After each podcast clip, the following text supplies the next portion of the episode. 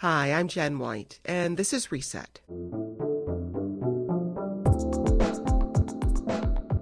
I've never had a conversation with other white parents about how to talk to our kids, about how to handle themselves if they're pulled over by the police. But my African-American friends and colleagues, that is a part. That's Mark Mesley, a parent WBEZ's Curious City talked to about The Talk. When I say The Talk, I mean conversations some parents have with children about how they may be viewed as a threat because of the color of their skin. They're heartbreaking talks that no parent wants to have, but many parents say you only have to look at the news to see why they're necessary. Joining us now is Imani Perry, author of Breathe: A Letter to My Sons, and professor of African American Studies at Princeton University. Imani, welcome. Thank you for having me. So your book is an eloquent written version of the conversation I just mentioned. Why was it important for you to capture that in this book? Well, I mean, I wanted to do several things. I wanted to both acknowledge the terror and the grief as a reality that we have to confront with, that our children are faced with at extraordinarily young ages, but also not to limit the definition of their lives to that, to assert the great beauty and joy about living in this country as a Black person, so that, you know, you have to give young people both an honest assessment of the world, but and also a sense of hope and a sense of beauty and a deep sense of self-regard. And I also wanted to ensure that they understand, and that the entire society understands, that we have an extraordinary tradition of resilience and resistance in the face of this, upon which we have to draw. And, you know, so that for me was sort of the essence of the project. I would imagine both. Yes. I would imagine you're having conversations with your sons about what's happening right now in the nation. What kinds of discussions are you having with them? We're talking about the kinds of decisions one makes about when to go to the front lines, the risks that exist there, how to develop a sense of, really, of politics. And by that I mean, you know, so if you turn on the news coverage and there's discussion, the frame of reference is always, well, you know, first there's the tragedy of the deaths, and then there's a discussion about what's an appropriate way of responding to them. And it's so often decontextualized, right? So then, you know, for my kids, I say the question is not, you know, whether looting is okay. The question has to be framed in terms of economic inequality, the history of protest, why certain forms of protest elicit a response and others don't. What policing actually does and doesn't do, right, in terms of both the under and over policing of Black communities. So for me, as a parent, I want to give them a much richer frame of reference than simply the stories that you hear repeated in mainstream media and often amongst their peers, because too often we come back to stories that ultimately wind up blaming Black people for our own suffering, and I refuse to allow that to be the frame of reference that they walk through the world with. You mentioned a word that really caught my ear, because I've been having conversations about what it really means, especially right now, and that's the word resilient. And yes, especially for young people, it feels to me that we have to be very careful about how we wield that word, because resilience, when we talk about what it means to be resilient, I think it can be a little misleading, because someone can appear to be very resilient. They're standing, they're functioning, they're moving through life, but they may also be very traumatized. So how do you as a parent balance that? Yes, I mean, I actually am so glad you asked that, because and I write about it in Breathe, what it means to tend to your spirit.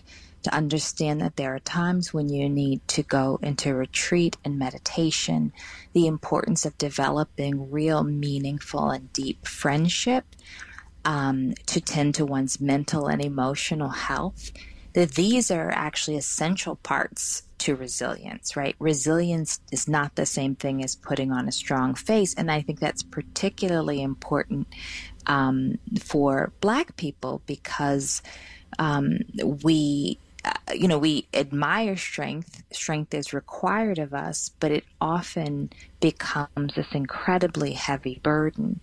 And so to acknowledge the feelings of vulnerability, to acknowledge fear, to be okay with sitting with the fact that sometimes the tears just keep coming. You know, they're unceasing right now. This is a terrifying season. It's a heartbreaking season for so many reasons. You know, our children have been indoors for months at this moment. They're not with their friends. They've lost in the period when they're developing what it means to have meaningful emotional connections with people outside the family. That's been taken from them. And so I think, you know, for me, it's being honest as well as self-caring in this process and not pushing down the really difficult emotions that we're forced to live with now. Would you read us a passage from Breathe? Sure, I would love to. Okay.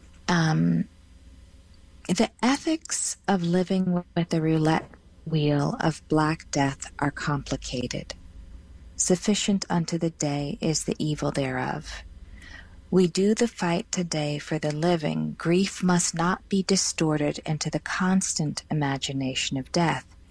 We ward and guard and try to protect, but know that there is no warding or guarding, lest your whole life become their impunity. When I stopped watching the killings and declared it, people argued with me. They insisted that public executions would turn the tide. They were wrong. They just ratified the truth. Summary execution is a feature of American life. Awareness is not a virtue in and of itself, not without a moral imperative. I knew the imperative wasn't there. I wanted to be wrong, but I wasn't, and I won't beat my chest, beat our minds to a bloody pulp in order to keep trying to have faith in a place that doesn't deserve it, in an American consciousness that hates more than it recognizes. We cannot make of our lives a nightmarish fortnight game with the guns cocked and ready for you as a target, and our hands inexplicably empty of self-protection. Sons, I will not allow that to be your life. Your testimony is living with the passionate intensity of one whose presence matters, despite the violence of this world, towards your beautiful flesh. Imani, I think it's fair to say that many Black kids grow up too early in this country. A Chicago activist and poet, Jamal Cole, he's founder of My Block, My Hood, My City, talked about this at a recent press conference with our mayor here in Chicago, Mayor Lori Lightfoot. Let's take a listen. It's not normal. We got to grow up too fast. Some kids get to learn how to ride their bike. We got to learn how to act when you get pulled over. Look, officer, I'm rolling my window down. My hands is attended to. It's not normal. Your thoughts? Because you can hear his... Yeah, frustration and distress there. Yeah.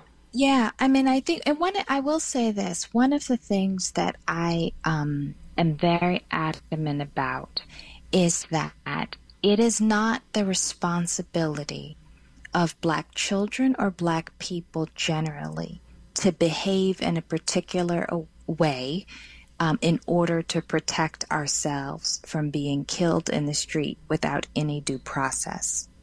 And I say it that way because while we want to believe that we have the power to protect ourselves if we just behave the right way, one of the things that has become abundantly clear is that, you know, these moments are not about Black people's behavior, but about the impunity of police officers. And so, you know, I think that it's yet another instance in which this undue burden is placed on us. I mean, literally people you know, will say things like, well, this person shouldn't have talked back. This person shouldn't have moved quickly. This person should, and while, yes, there are moments when we try to say, well, you know, don't say anything because, you know, they can use it against you potentially in a trial. I think we should maintain our focus on the unjust and illegal and violent behavior of the officers, as opposed to measuring whether we have the quote unquote correct behavior in response to it. So your book is A Letter to My Sons, but before you were a Black woman, you were a Black girl. And I was. A recent report from the Initiative on Gender Justice and Opportunity at Georgetown University explained this idea of adultification of Black girls, where they're often perceived as older and in need of less protection than their white peers, and how they're treated differently because of it. Share some of your thinking around that adultification specifically for Black girls. Yeah, I mean, it's huge. I mean, you know, there's this, and it happens both in the context of sort of academic settings, right, and in family settings. You know, the expectations that Black girls at a very young age ought to function as caretakers, as people who maintain the home. And this is, in some ways for us, it becomes a conundrum, because the reality is that in many situations we do need children to participate, because when you're in an economically vulnerable circumstance, or when, you know, parents have a huge amount of work responsibilities, kids do have to pitch in, but that shouldn't mean that they are not treated as people who are, you know, small and precious and developing at the same time. I do want to say that I didn't. People ask me frequently, would you have written a different letter to daughters? It probably would have been much the same. I'm not someone who, you know, who focuses on, who argues that we ought to focus on Black boys exclusively or more, because we exist in communities together, right? Our children are together, although the way in which racism strikes them may tend to be different. They're all vulnerable. I am someone who thinks, and people have different perspectives on this, but I'll just say as context, I posted a picture on Instagram of my first public protest when I was about 3 years old with my parents under a sign that says, "Stop the War Against Black America." I am a person who felt as though being made aware of injustices at a young age and having a language for them gave me the resources I needed to withstand them. That's part of the way I parent. I know people think differently about it, but I actually think that telling our girls and telling our boys about what's facing them, and that also that it's wrong, right, and that they're precious and beautiful, is actually gives them tools, as opposed to trying to avoid or evade that reality or put it off until they're older. I think it's important to note that there are parents who have Black children who are not themselves Black, and yes. Mm-hmm. And some of those parents have reached out to me over the last few days. What conversations have you had about that side of this conversation, and how those conversations need to happen? I think that they are, well, I'll say a couple of things. The primary thing that I tell parents of Black children who are not Black is this. When your child tells you that something is off, that they're hurt or wounded, do not dismiss it. And I say that because frequently the way white Americans in particular deal with feeling badly or hurt or sad when some Black person they know has experienced racism is to say, maybe it's something else. And we experience that as a failure to acknowledge are suffering. They're trying to make you feel better. And when you do that to a child, it is devastating, because you've destroyed an aspect of intimacy that is completely essential. So if you have a child who says, I don't think they like me, I don't think my teacher likes me, you have to investigate.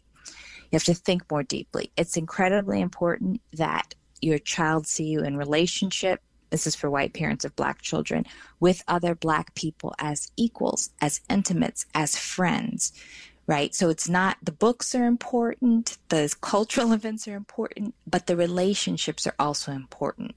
Because when you live in a white supremacist society, those messages get inside a child's brain unless you've given them something to withstand it. And friendship and love, right, is the most essential part, right? And so, I mean, I think all of us who parent black children have a responsibility to see ourselves as people who are always learning. Right. We have to, because if we have to give our kids the resource, so that includes black parents.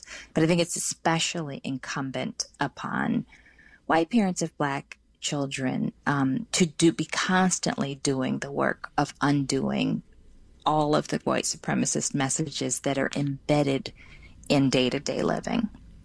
I've been trying to think about how to wrap up our conversation because we've only got about a minute left. And I think I want to end with something you talk about in the book. You say people often tell you it must be hard to parent black kids, and that really rubs you the wrong way because it does. It's a gift for you. You say having black sons is a gift. Yes. I mean, for me, the most important thing is to continuously assert my children are not a problem. My children are beautiful. My children are a joy.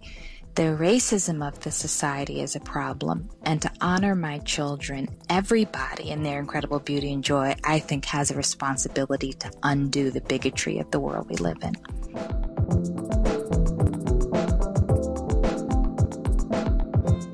That's it for Reset. Join us right here tomorrow.